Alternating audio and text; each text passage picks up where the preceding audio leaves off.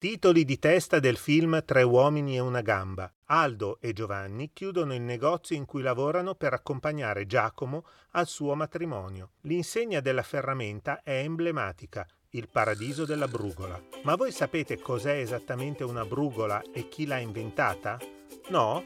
Allora ve lo racconto io. Su e giù per le tangenziali.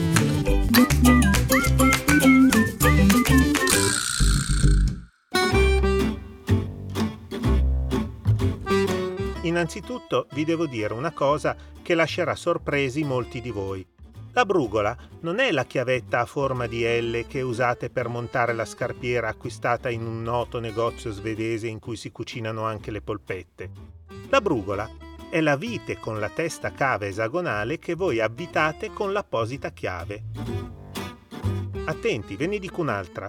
La brugola si chiama così dal nome del suo inventore, l'ingegner Egidio Brugola, che nella sua piccola ferramenta di lissone perfeziona l'idea di un americano, un certo Allen, e crea una vite cava esagonale con gambo a torciglione.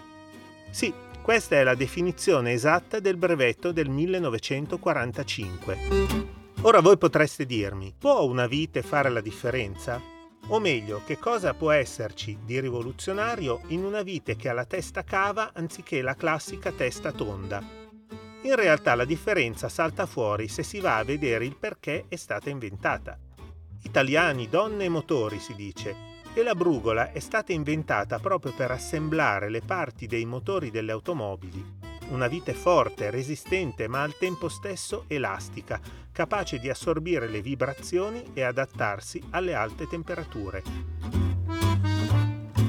Da quella piccola officina di Lissone ne è passato di tempo e oggi l'azienda di famiglia esporta brugole e non solo in tutto il mondo. Ci sono 50 marchi di motori che utilizzano le oltre 7 milioni di brugole che vengono prodotte negli stabilimenti di Lissone, ma anche in quelli di Detroit, la capitale americana dell'automobile. Senza contare quei famosi mobili, mobiletti e mensoline con cui ognuno di voi ha avuto almeno una volta a che fare. Se volete potete continuare a chiamare Brugola la famosa chiave a L, ma da oggi un pensierino andrà anche al suo inventore, l'ingegnere Egidio da Lissone. Alla prossima e in nessun caso è consentita inversione di marcia.